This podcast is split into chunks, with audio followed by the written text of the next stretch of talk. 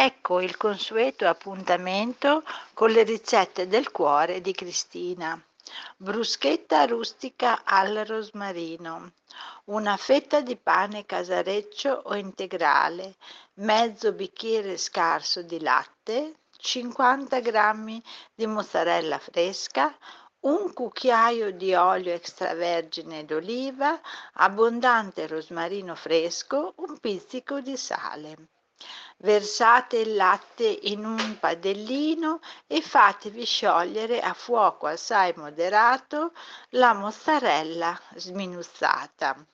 Abbrustolite leggermente la fetta di pane trasferitela su un piatto, bagnatela con l'olio, versateci sopra la mozzarella sciolta, spolverate con abbondante rosmarino tritato e condite con un pizzico di sale.